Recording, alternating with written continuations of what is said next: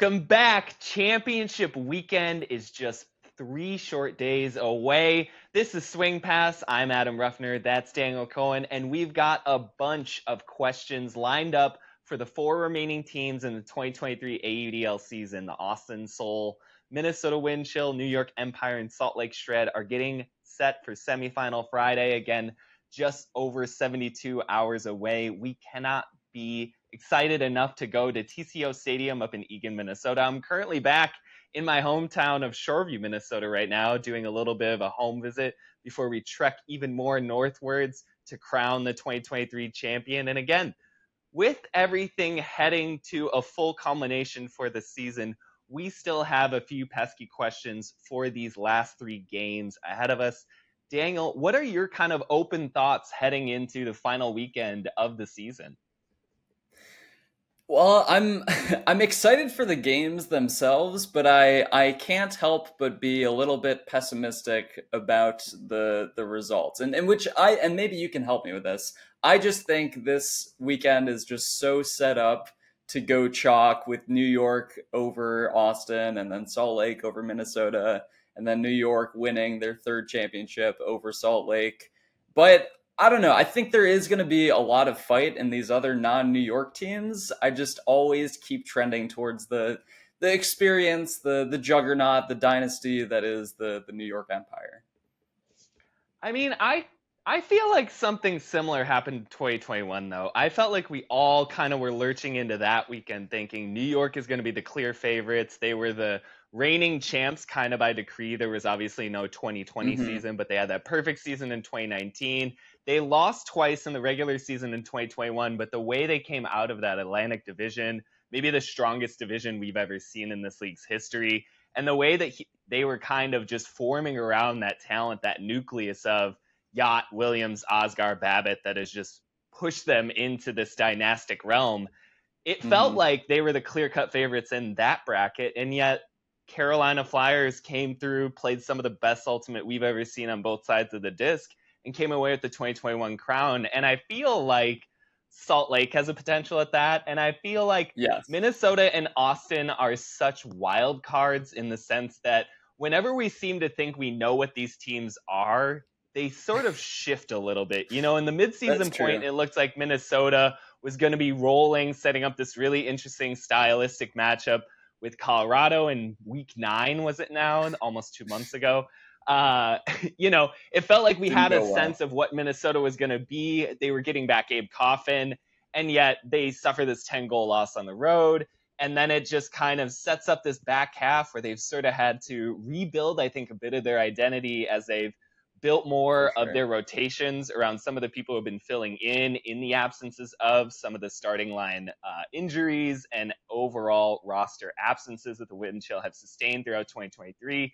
And yet here they are heading into championship weekend and they feel like I think a more strong version of themselves than even they were coming off of that big Madison win back in week 8. It feels like their offense is a little bit more rebuilt and retooled. The emergence of Will Brandt and even healthier Abe Coffin a sort of, I think, mm-hmm. shift in how they focus the disc and use a little bit more of their uh, role players, for lack of a better way to put it, rather than just kind of the one two shots downfield to Bryan Vohnoutka or Quinn Snider, the Minnesota's favored. But anyways, we're getting off into the weeds. We can save some of this for actual discussion. yeah, yeah. I'm just saying, I'm just saying that this bears a little bit of a resemblance to 2021. Now, to your point, I agree with you. I think that this is setting up to be a very chalky weekend.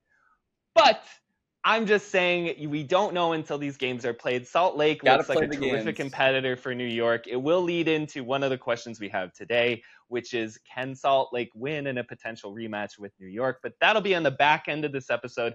Let's start up front with the first semifinal game between Austin and New York, slated for 6 p.m. Eastern start on AUDL TV on Friday night. If you're not going to be in person at TCO Stadium, you're going to want to tune in for that. But what can Austin do to affect this New York juggernaut, right?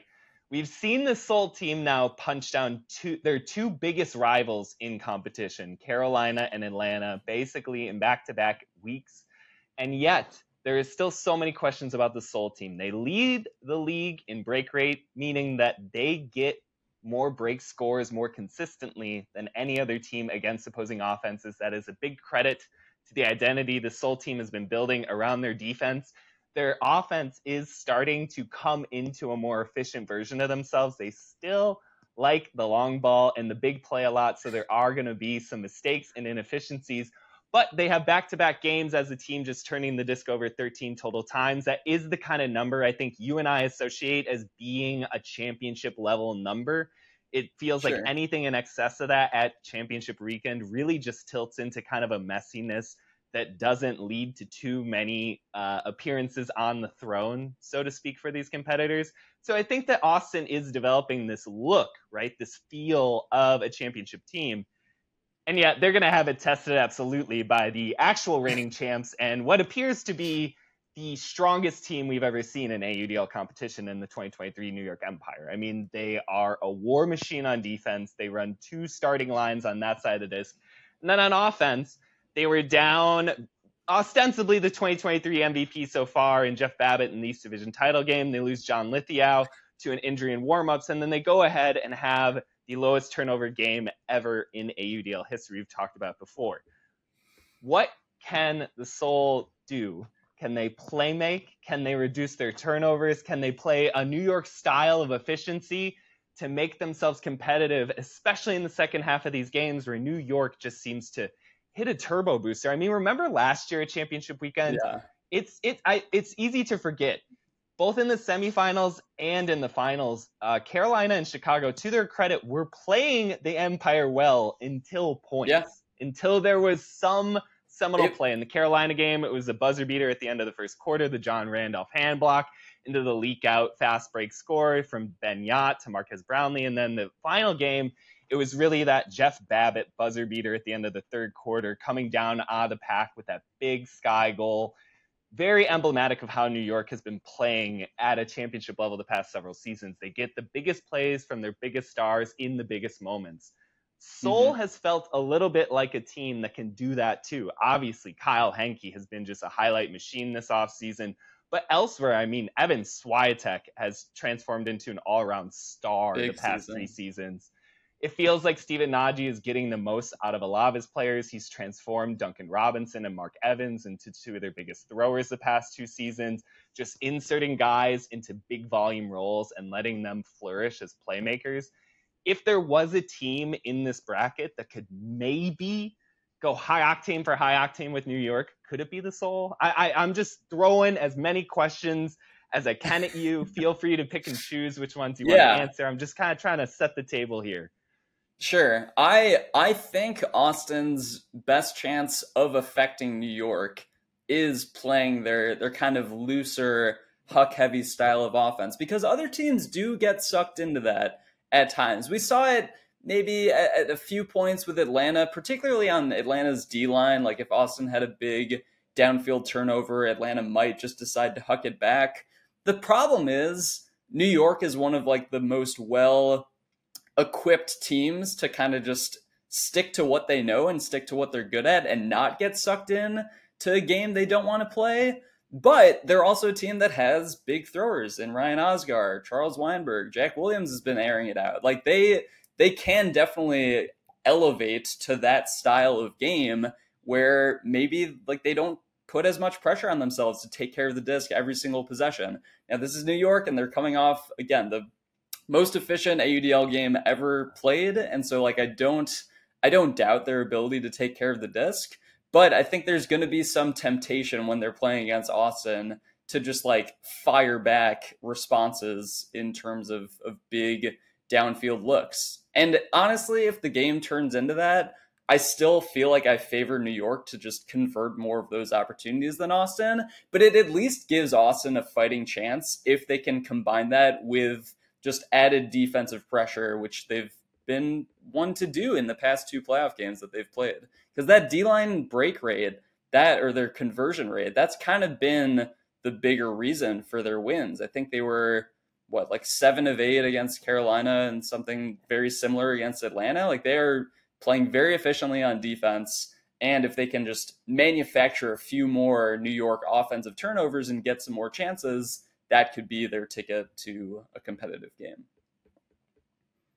Yeah, I mean, I've got to agree with you as much as I hate always doing it. Uh, it just feels like the chaos agent, the wild card, the kind of like Charlie from It's Always Always Sunny in Philadelphia, like wild card yeah. sort of role is what Austin For has sure. to excel at. They kind of need to break this game down to where they've gotten in their two South Division playoff wins so far, which is who can make the better highlight, who can kind of seize momentum in these playoff environments and kind of run with it over the finish line. And yet, this New York team feels specifically built to kind of shut down that opponent momentum right. building. I mean, when is the last time that a team went on a run against New York? I literally they don't get rattled. I, I think about they the Ryan Osgar quote all the time about how he openly asked, "When is the last time that this team lost two straight quarters?" Right? Like, when is right. the last time they were outscored in two straight quarters, a whole half, essentially?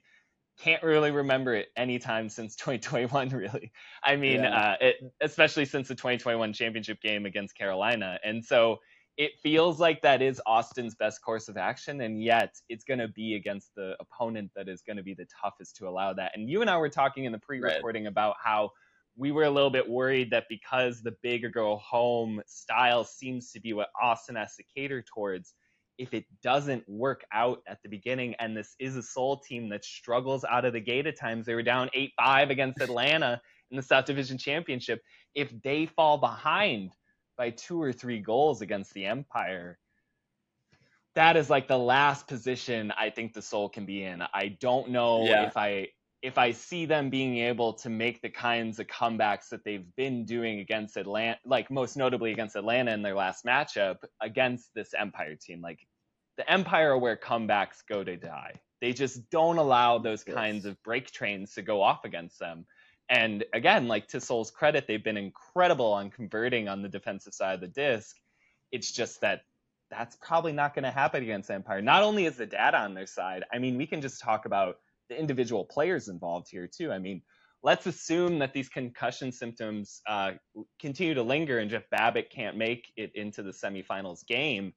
They showed that they are still capable of just playing at an all-time level on offense. I mean, you talk about playoff Jack. You talk about Ben Jagt, who doesn't have a turnover in three championship game appearances. He has a couple in championship weekend, but when the stakes elevate, he really reduces his turnovers. You could see that in the East Division championship game where he made one mistake. He made one of the four turnovers. He was responsible for a full quarter of New York's turnovers in the East Division yeah. final.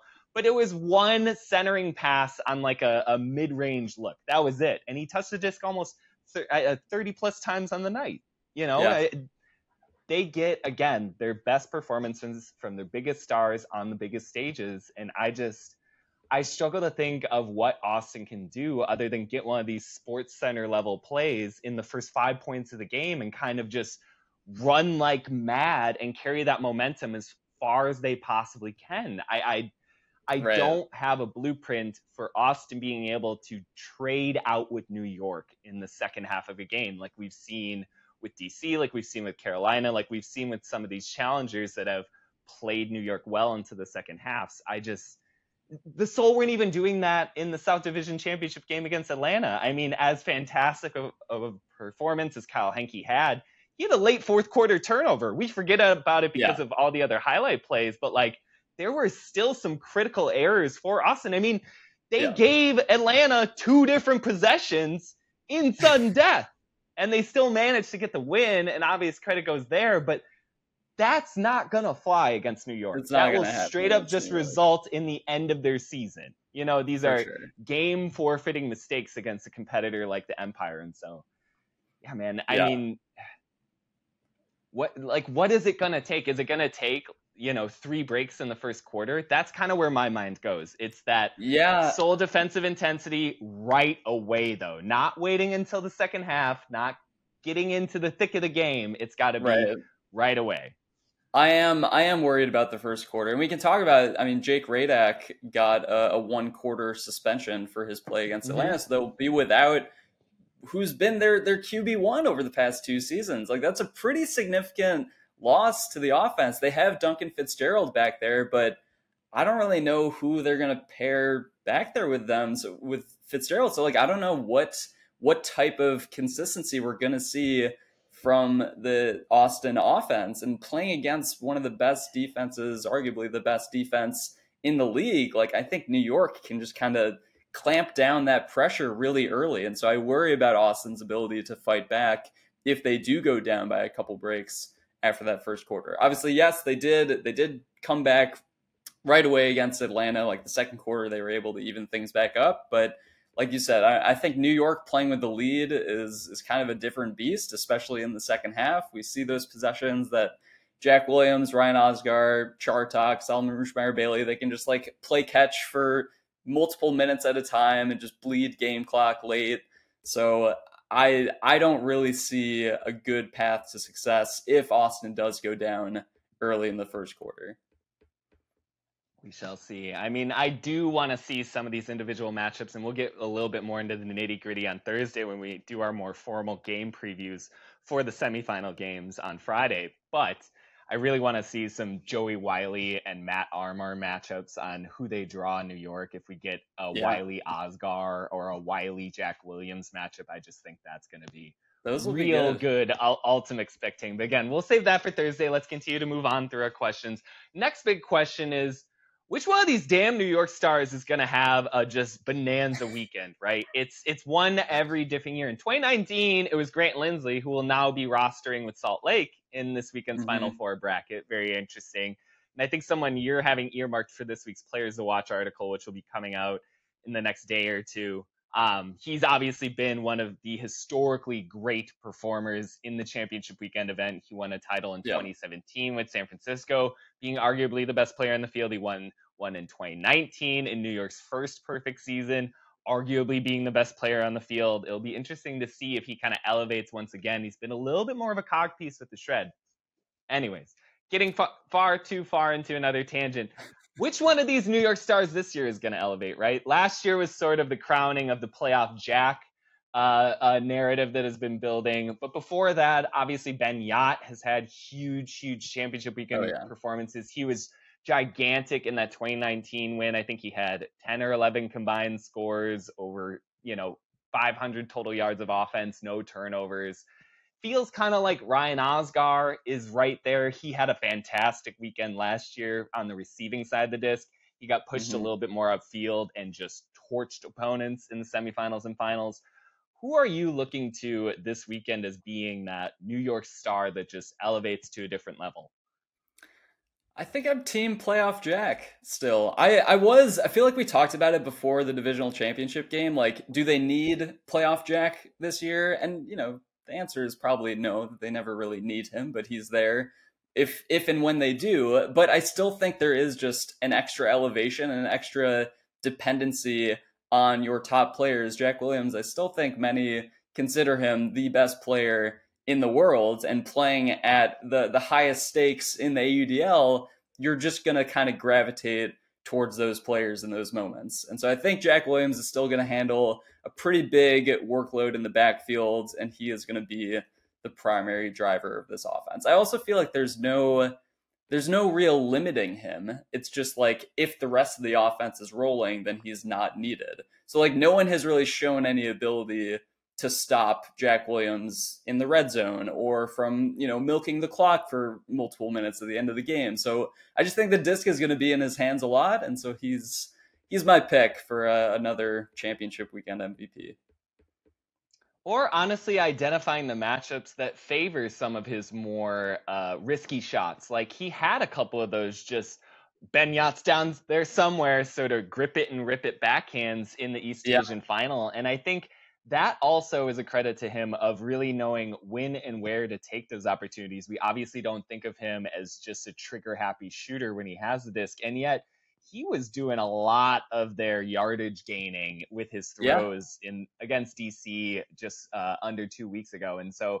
I'm interested to see if he has that kind of volatility. And I don't mean that in a bad way. I just mean that in terms of shot selection. I think a lot of times sure, in sure. these environments, we see him kind of reducing his range a bit, becoming that real small ball dominator where he just cannot be beaten one-on-one matchups. And that that kind of builds into what I wanted to talk about a little bit with you. And it's something that Brian Jones brought up in the broadcast uh, against DC, which is that you know, to your point about Jack Williams still being considered largely the best player in the world, and Ben Jagt echoed the same sentiments in Evan Lepler's Tuesday toss from last week, talking about the kind of silliness of this playoff Jack narrative. He's Jack freaking Williams all the time. He's capable of right. doing this in basically every game. He has highlights throughout the season, but like to your point, it often feels like when he's not needed, he's he kind of steps back into regimen lines so easily. It feels yeah. like he isn't as present as a Babbitt streaking to the front cone and Osgar lacing these forehand and backhand shots through and over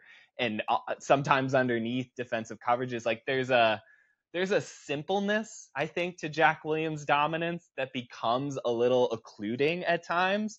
But getting back to Brian Jones and what he commented on on the broadcast, he mentioned that you know it's it's kind of in how we define what is the best player, and I think what he said was is that when you really distill it down, it's who can move the disc in kind of any given situation, and we talk about the dominance of Ben Jagt, which was on full display against DC. We see Ryan Osgar putting together these artistic throwing compositions game in, game out and yet when you think about it jack williams is just kind of that fundamental it's unable to dispossess him from his rhythm unless he's right. going through something and i think that kind of gets to your point i think that that's what brian jones starts to talk about right like there's just it's not like he doesn't make mistakes it's not like he's incapable of having throw throwaways or something it just often feels almost self-inflicted or like a regression to a mean point where it's like well everyone has to turn the disc over jack sure like, everyone sure. has to make a mistake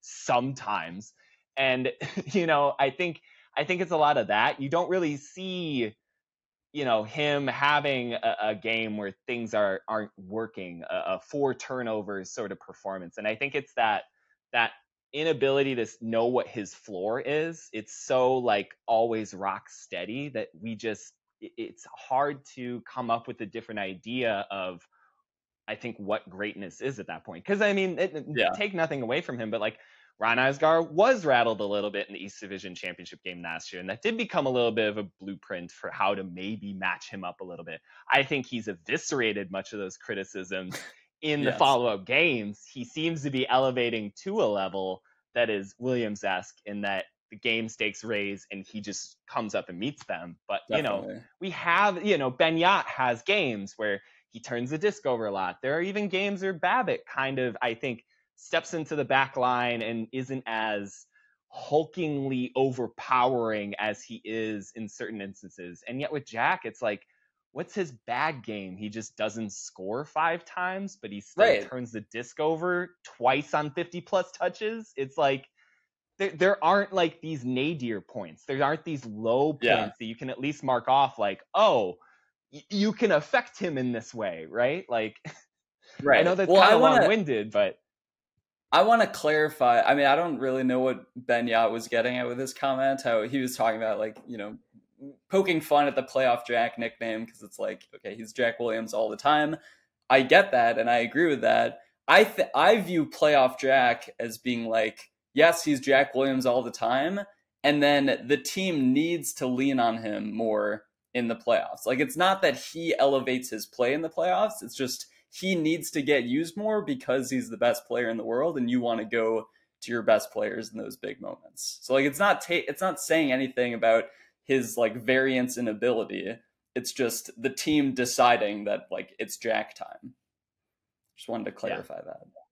Yeah you know, and for all the reasons that I agree with you, I'm actually picking someone else. I actually think it's going to be Osgar. Osgar's again been playing like he has something to prove this year. He and he's just it, it's it's different. There's a little bit of a different look for him this year. I mean, I think he kind of got it at the beginning when he had that bad, not bad. I don't want to qualify it as that uncharacteristic uh, turnover heavy playoff performance against DC in which New York still obviously won in the playoffs. Um, yeah. we'll add a couple more layers to it. But you know, when he went to championship weekend and he kind of got unleashed a little bit more as a receiver, it seemed like he got a level of mojo that he has continued into this year, where there's just there's a little bit more of a playmaking edge to him this year. I think we've always known that he's capable of making a big play. He's great in the air He's fantastic in ground speed. We can save his layout form and discussion for another time. That's probably the one area in which he doesn't look aesthetically like a, a Tom Emanski fundamental artist. It's fine. It works. But it works. You know, it, it's like he got this extra bit of juice and he's just continued to run with it this year. He seems pissed off a lot of times in certain one-on-one matchups. He's got that kind of competitor zeal of you're throwing who on me? You know, he's kind of been doing that a little bit even to Jasper Tom and David Cranston, who were the two defenders Definitely. who did such a good job against him. He's been picking on them when he's matched up against them in the few matchups against DC this year. It'll be interesting to see if he gets a little bit of that against an Austin team who played chippy on the borderline of cheap against uh, against Atlanta, excuse me, in the South Division final, where they were just physical on top of physical on top of physical. Obviously, the radar yeah. suspension being kind of the keynote of that but there was a lot of body bumping and grinding going on from those Sol boys against the hustle. I don't think that works against New York. I think that that is something that the Sol will have to figure out an adjustment for. I don't think that they A have the size and B have the wherewithal to deal with a not only focused New York team. Like we'll get to that in a second about how this Empire team is just the most focused franchise we've ever seen but you don't want to give them more bulletin material. It feels like that's almost what happened in the East Division final, where they lose Babbitt and Lithgow basically at game time, and it's like, all right, right. we gotta focus and win it. We we have another reason to go out here and perform excellently. We've got to do it for two of our biggest starters, and we've got to show we can still play Empire Disc even without two of our biggest playmakers. And they went out and did that. It's like you don't need to add a layer of, and now we're pissing them off now we're getting yeah, like a more physical version of Jagt or a, a, an Osgar who just wants to disassemble you piece by piece anywhere on the field. Like I yeah. I I think that Osgar is going to kind of be a little bit of the firebrand that New York needs this weekend, especially if Babbitt can't go. I don't know the condition or statuses of Babbitt and Lithgow's injuries. Obviously, we we wish them all the best. We hope to see them on the field the championship weekend without Ben or Jeff Babbitt just feels missing something, you know, but yeah.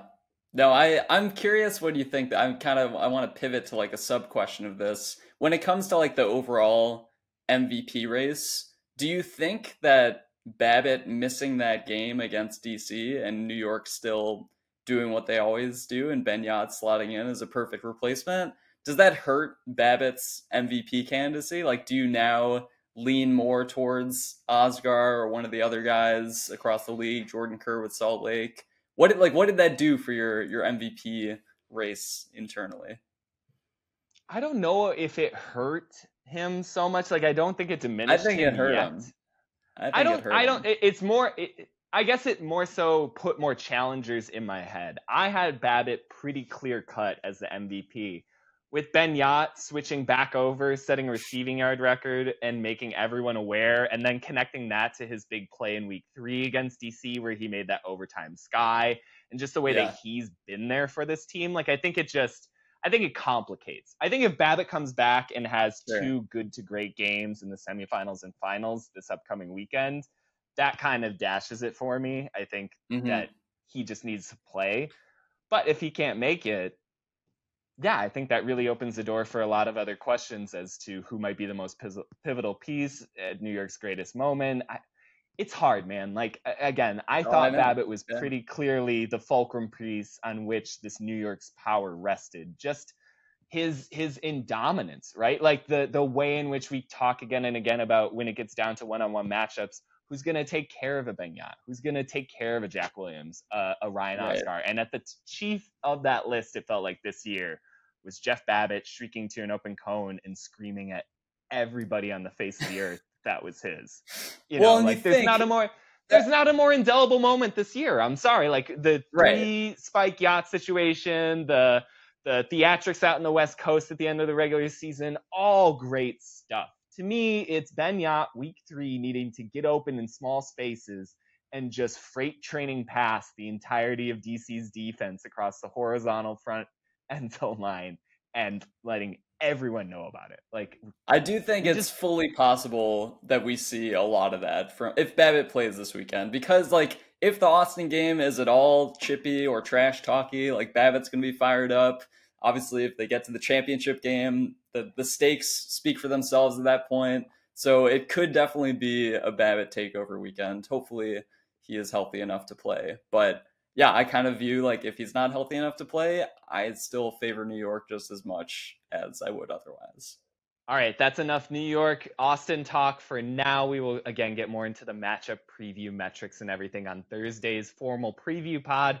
But let's switch over to the second semifinal, one hosted by the hometown Minnesota Windchill against what has been the number two challenger to New York all season. Of course, they lost back in week 12 to the Empire at home. But of course, I'm talking about the one loss Salt Lake Shred and their league leading offense. In this game for Minnesota, what can their defensive led attack do against this kind of impermeable, efficient machine of the Shred O line? That's the question, isn't it? I I don't have a ton of confidence in the Minnesota defense at this point, given how they played against Colorado. We mentioned that the Colorado offense just kind of ran right through them in that 10 goal win back in whatever that was, week nine. Uh, and then we saw Salt Lake's offense go up against probably the the other best defense in the league, which is New York's, and really wasn't too bothered. Like Salt Lake's offense fared very well against a very good and very deep New York defense. I, I do think the X factor could be the Minnesota home crowd. And if weather is at all a factor, I don't know how TCO Stadium is going to compare to Seafoam Stadium, which is where Minnesota typically plays their home games. But obviously, they're going to be the most well equipped team to play in the state of Minnesota, and they will have the crowd on their side. So maybe there is some way that they can generate some early breaks and get that like signature break train rolling that they really have been able to all season. I just I trust Salt Lake to be their their typical cool, calm, collected selves just because of how strong that system has proven to be all season. It hasn't even been like just at home. It's it's them on the road. It's them in every single situation. When the game matters most, they're playing incredibly. So maybe there's a case to be made that like Salt Lake's inexperience could get the better of them in this game with the pressure of the home crowd of Minnesota. But yeah, like I, I tend to trust Salt Lake over, you know, pretty much every defense at this point. Yeah, as far as the inexperience goes, and it does bear mentioning that Grant Lindsley will be the only player, and Joel Clutton, excuse me, there are two players on Salt ah, Lake ah, yeah. with prior championship weekend experience, and Joel Clutton and Grant Lindsley. Joel made mm-hmm. it with mm-hmm. Dallas back in 2018, and then Grant, uh, as we talked before, in 2017 with San Francisco and New York in 2019, winning titles in both of those seasons. So there is an experience factor for Salt Lake, but I just think back to last year's West Division Championship game in Colorado, where the Shred played that fantastic version of the Summit, just roiling at home. They had to switch over Joel Clutton onto offense, and they punched yeah. back in that game against a crowd of 2,000 plus at Barton Stadium in downtown Denver. You know, like they have a little bit of that that wherewithal of knowing what it's like to face a team making all sorts of highlight plays in front of a revved up home crowd and still being able to come back in waves, still being able to kind of dig their heels in and not allow, you know, a three goal deficit to become anything more and to kind of continue to work away and chip away at those margins. That's how they got into a position where they were within striking distance nearing the end of the third quarter in that 2022 West Division final. Now, Colorado closed out in spectacular fashion down the end of the stretch of that game, but I think that the Shred came away with a lot of good experience. And you just think about the overall, I think, narrative, or, or I should say, results and record base of this Salt Lake team since they came into existence. I mean, they won their first ever game on the road against the two time reigning West Division champions, San Diego Growlers, at that point to begin in 2022.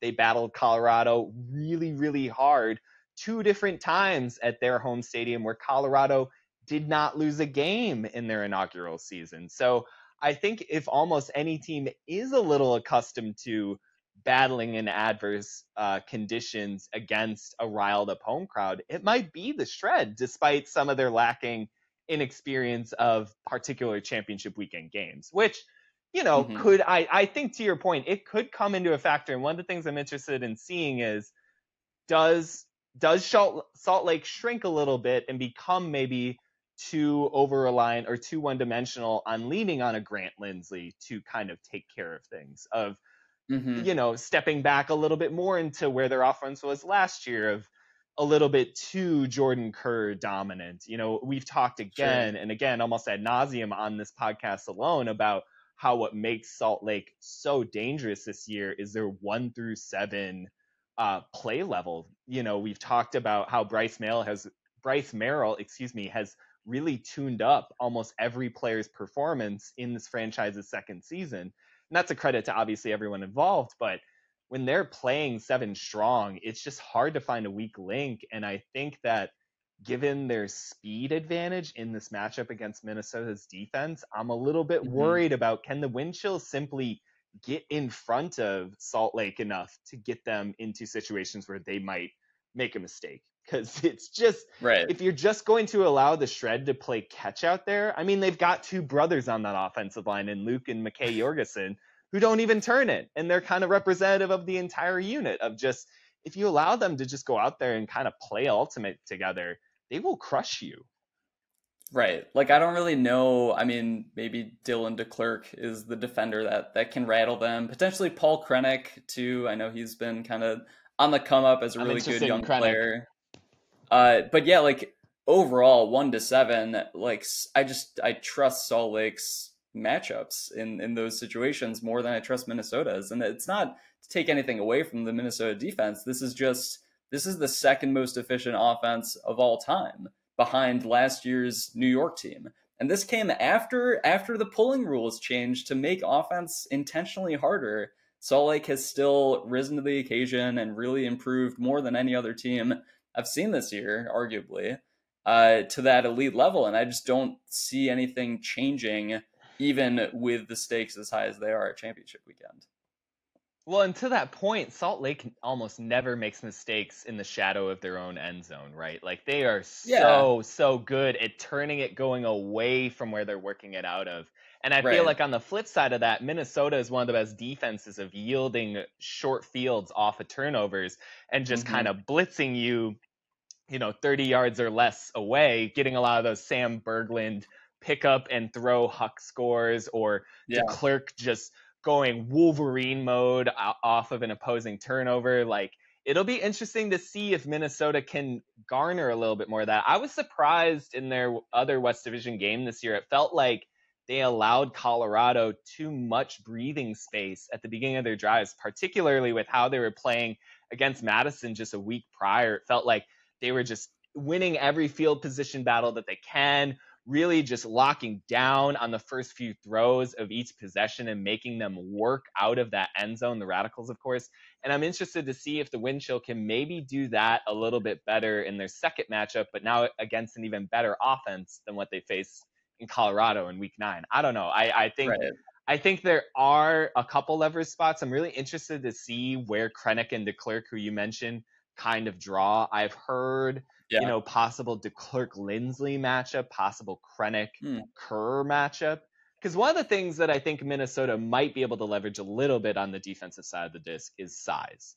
Beyond Jordan Kerr, there isn't a whole bunch of aerial size on Salt Lake. Jason Dunabile is good in the air. Elijah Jaime is good in the air. Grant Lindsley is good in the air, but you can't just throw up trust balls like they're a Ben Jagt or a Jeff Babbitt or even a Joel Clutton yeah. or something. So I do think that Minnesota's defense has a little bit of a taller height advantage if they can pressure Salt Lake. We just don't have any data that that, Lake, that really yeah, works. New York's tried. Team.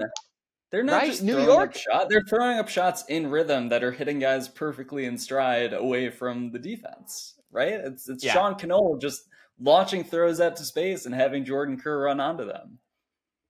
they will have to come down from altitude a bit, and it will be interesting to see if losing some of those air yards a little bit on their throws affects any mm-hmm. of their mojo on offense. If a little bit more constriction, now that we're coming down closer to sea level in Minnesota, if that can affect Salt Lake at all. But it's hard, man. It's hard. And then on the flip side, and this gets into another one of our big questions is this Minnesota offense, which version of it are we going to see? You know, we we talked about it heading into the postseason. This was the worst rated efficiency of any playoff team's O line. The wind chill. They've had some fairly disastrous performances a couple of times this season, most notably in mm-hmm. Week Nine in Colorado.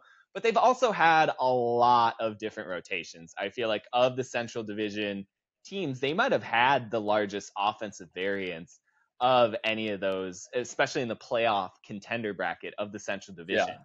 And now that we're kind of rounding into, I think what seems to be their fuller form, it's it's a lot different than where we had them pegged at the beginning of the year. Obviously, we were thrilled with kind of the idea of unleashing Abe Coffin on offense, especially how he performed in the All Star game last fall. But because of injuries, we haven't really seen a full flourishing Coffin. And sort of through that attrition, it's felt like Minnesota's had to work through a couple of different looks as to where they want the disc to end up in the hands of most predominantly on their offensive drives. And it feels like now they've really settled in on the big hog, Will Brandt. And there's just there's there's a we've talked about before there's an ease that he has with the disc it's been apparent since his rookie season when he came in as a teenager in 2021 he doesn't mm-hmm get flapped. There's a little bit of a Jack Williams there. It's hard to get him out of his rhythm because he's so good in short spaces and in really stretching things out when you allow him looks at the deep ball. For him to just kind of work into wherever he wants to on the field. And you could see that against Indy. I mean, he was just in his bag in that game.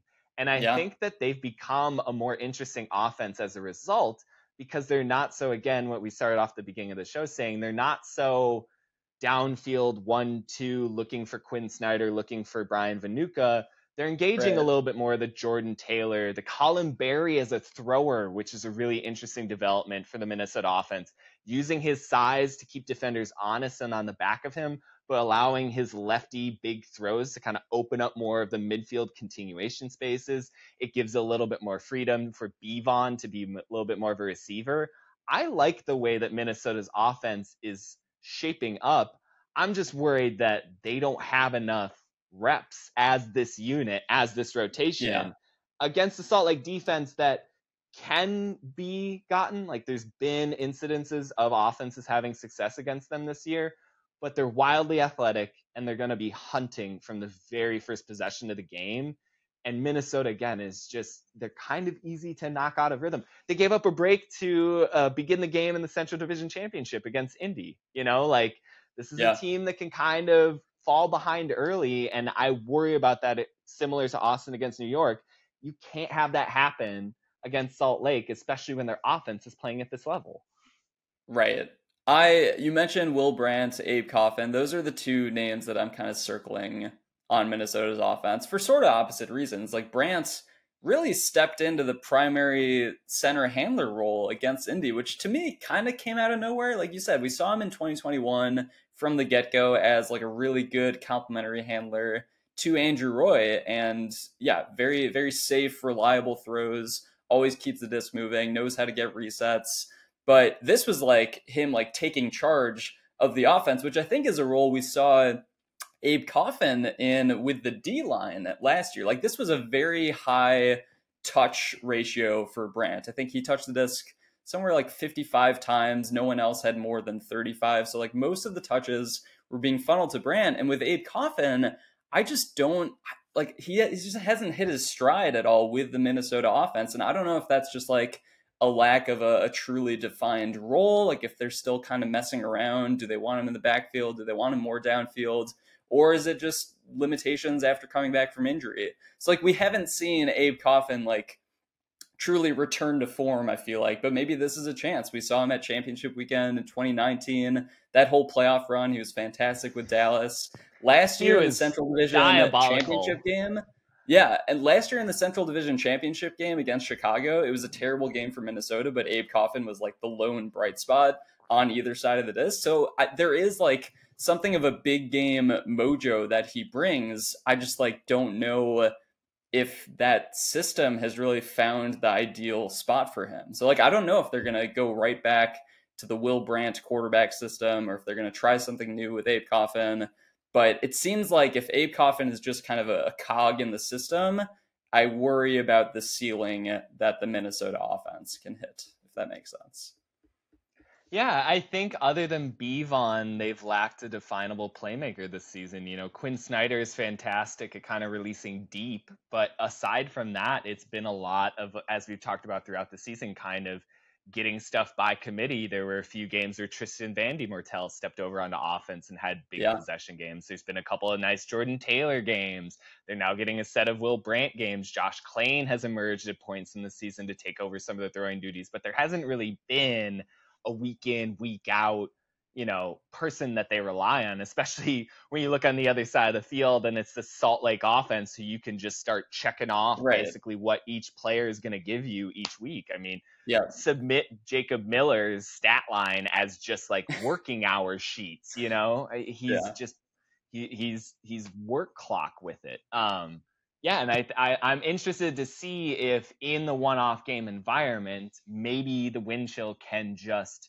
get it back together. If they can sort of allow Brandt to get into a rhythm early, if they can allow Abe to get a little bit more mobile. I think you saw some of that against Indy. It looked like they were freeing him up a little bit more to cycle downfield, and that's where he gets really mm-hmm. explosive, right? When he can sort of stretch out his defender and then kind of make them more honest in knowing that he will engage deep, but then getting open on the under so that he can kind of like catch a disc, look up field, and just unleash one of those pure backhands that he has. I mean, he was doing that all game in the All Star Showcase, and we just, I, I don't know that we've seen that like one time this season in 2023 with him playing right. in the offense and missing so many games, and so it's just like can that even happen? Is that a hypothetical? Is that something that's yeah, within yeah. reach for them? I mean, I've been hearing that Coffin's practices in the last few weeks have really been kind of the the aid that they've been expecting, and so maybe they can get mm-hmm. that against Salt Lake. Because to your point, like I think we sometimes forget he is one of the best big game performances. And I'm glad you brought up that 2019 playoff run because that yeah. that South Division championship game he had against Carolina might be Ridiculous. one of the best playoff throwing performances ever. And then he kind of went on and duplicated it in both the semifinals and finals. Just an insane three game run. And maybe that's yeah. all they need. You know, like it is one of those things where Minnesota, as we kind of talked about with Austin, like they have way, I think, lower uh, floors than either Salt Lake or New York has shown at any point in the season. There's a lot more variance yeah. from these teams. But in the same token, I don't think that we've seen the best game from Minnesota by any means. And similar with I don't Austin, think so I, either, but it's like it's like I don't think so because of their lineup on paper. Like I, I don't know, we've we've well, seen a, a clear higher ceiling for these other teams and we've seen them achieve it. The fact that we haven't seen it from Minnesota, like doesn't that inherently mean that their ceiling is maybe lower than we thought? Yeah, and I think even the better question is like, is Minnesota's best game even good enough to beat Salt Lake, right? Or That's is Austin's best yeah. game even good enough to hang with New York? right. I don't know. Like, yeah. I honestly do not know. I feel like there is enough of kind of a talent gap in these semifinal matchups where there is sort of an expectant thing of yeah they might play in the same way that they've been trending you know austin and minnesota are right now playing their best ultimate of the season. That's why they're in this event. Take nothing away from them.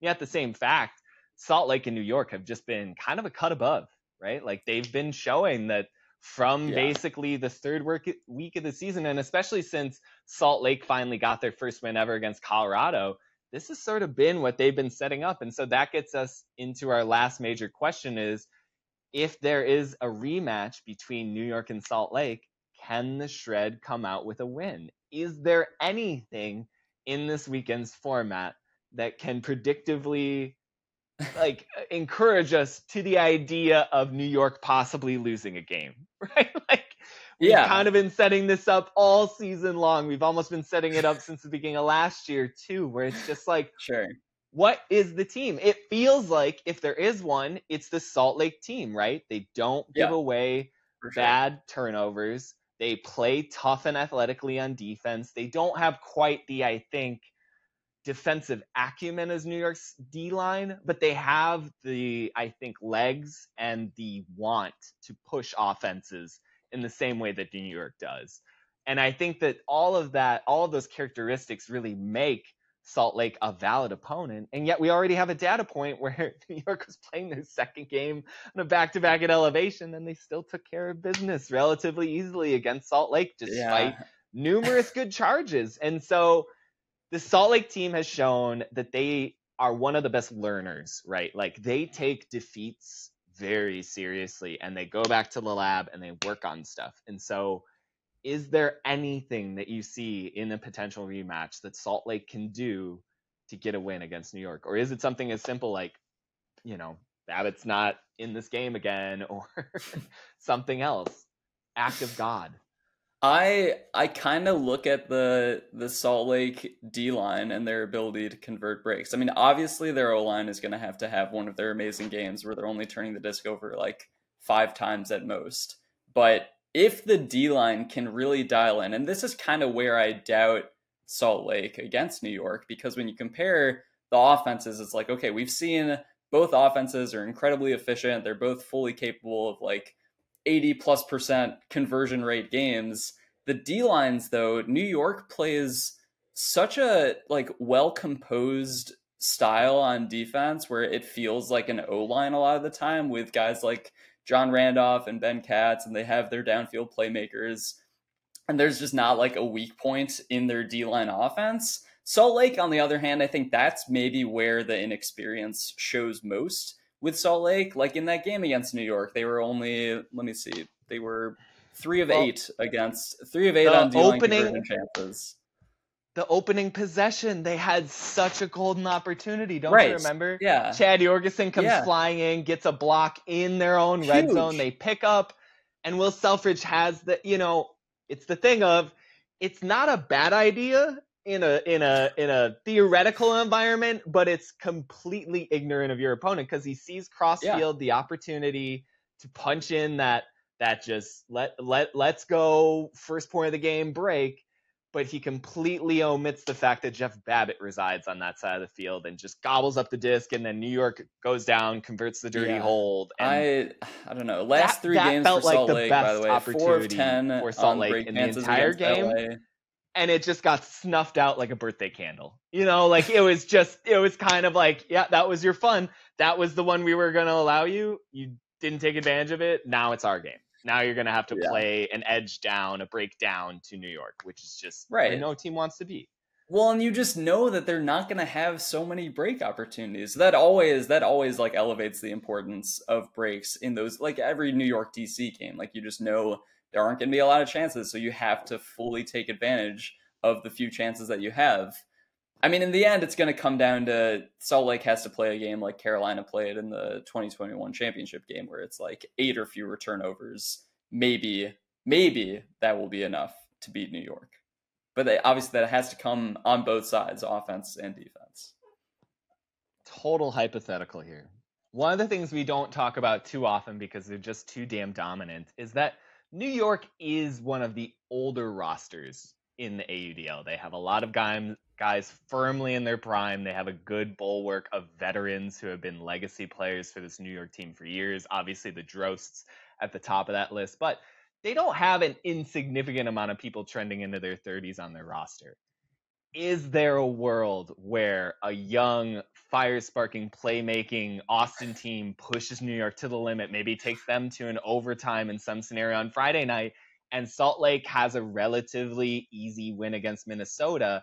and their younger legs can simply push a little bit more in a championship environment where the shred slight team speed and athletic advantages just i think a little bit on the back ends of their rosters might be able to tip the scales just a little bit more in their favor you know like I, I, again new york yeah. played salt lake already on the second game of a back-to-back at elevation facing a plenty athletic plenty athletic Colorado team that was trying to push them in the same way. Like I I get it.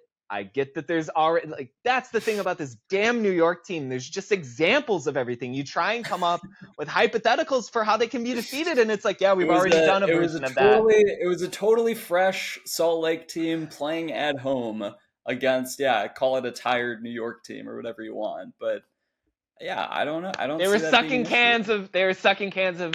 they were sucking their sucking cans. cans again. It was working though. The cans of oxygen were working. They've, they've, as they were pointing on the East Division Championship game, they brought them down off of the mountains, and now the cans of gas exist on New York sidelines forevermore. I think they really like those O2 bursts on the sideline. Keeps did them, they? Did they have them against DC? Yeah, they brought oh, the yeah. oxygen cans. oh man, they're just like figured out it works. They're they're superhumans out there. Yeah, I mean they've got Puro too. They've got the sleep masks that they've been pushing on their team channels. Like New York is rested and ready for this weekend. Yeah, man, it's not fair.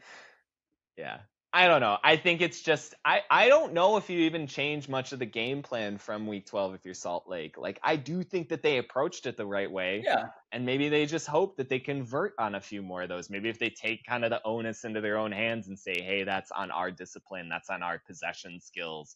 Let's keep it out of the realm of how can we get into New York and maybe more consider how can we play within ourselves." But, you know, that's yeah, I do kind of wonder uh, my last thought is like, do you think they would try Grant Lindsley out on defense to try to up their conversion? Uh, that wasn't what I was. I was. I was hoping you were saying Big Clutton again. I don't think Well, we'll get it. I Big Clutton, no, I don't think it's necessary. Like the O line is so good as is. I wouldn't really mess with it. But I know. like, swapping Grant Lindsley out when they have a rotation of eight right now, not including Will Selfridge, I don't know. I they I just think they might need a little bit more comfortability with those D line possessions, and Grant might be the guy to give them that. It's it's a fantastic point. You know, he won a gold medal last year playing D, line for the Team USA World Games team. So it's definitely a role in which he's very accustomed to, and I definitely could see him being a great ballast for that really young and at times a little too overeager Salt Lake Right, right, a little too hurried. but- I mean, but that's that's the whole thing. It's like you got to let a D liner be a D liner. You can't just say Sure. go out there and play like a Solomon Rushmeyer Bailey on the counter when you have your opponent on the ropes. Like you've got to kind of have a little bit more teeth there, and I appreciate that about the shred, especially how it's evolved Yeah. from last year. It was just Oh yeah, I was total say green light. Last year was annoying. Last year felt annoying at times, where it was just yeah that that way kept too much ceiling last year. That was like a huge Yeah. problem that they had all season, uh, aside from overly leaning on Jordan Kerr offensively. But yeah, that D line was holding them back, and they've it's really night and day this year compared to last year. Well, you know the the pivotal moment now that I'm remembering in that game, I think it was I think of it as being the late third quarter Matt Jackson interception on the backside and I think that was on a fast break huck look for Salt Lake's D line. I think it was uh, Colorado's offense getting the disc back and converting a hold of some kind off of a Yeah. fantastic Matt Jackson defensive play and it was because Salt Lake earned a few incredible blocks in that game. I remember Johnny Hoffman had some insano like backside swatting it as he's kind of like flying across the grain sort of play. Such But an athlete.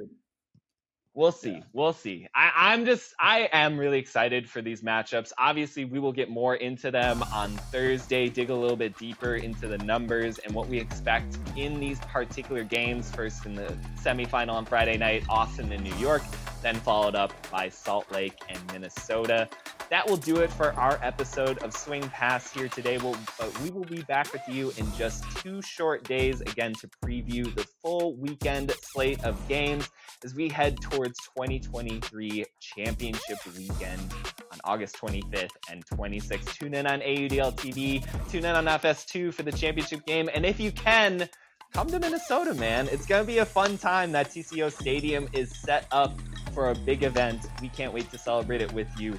We'll be back soon enough. Bye now.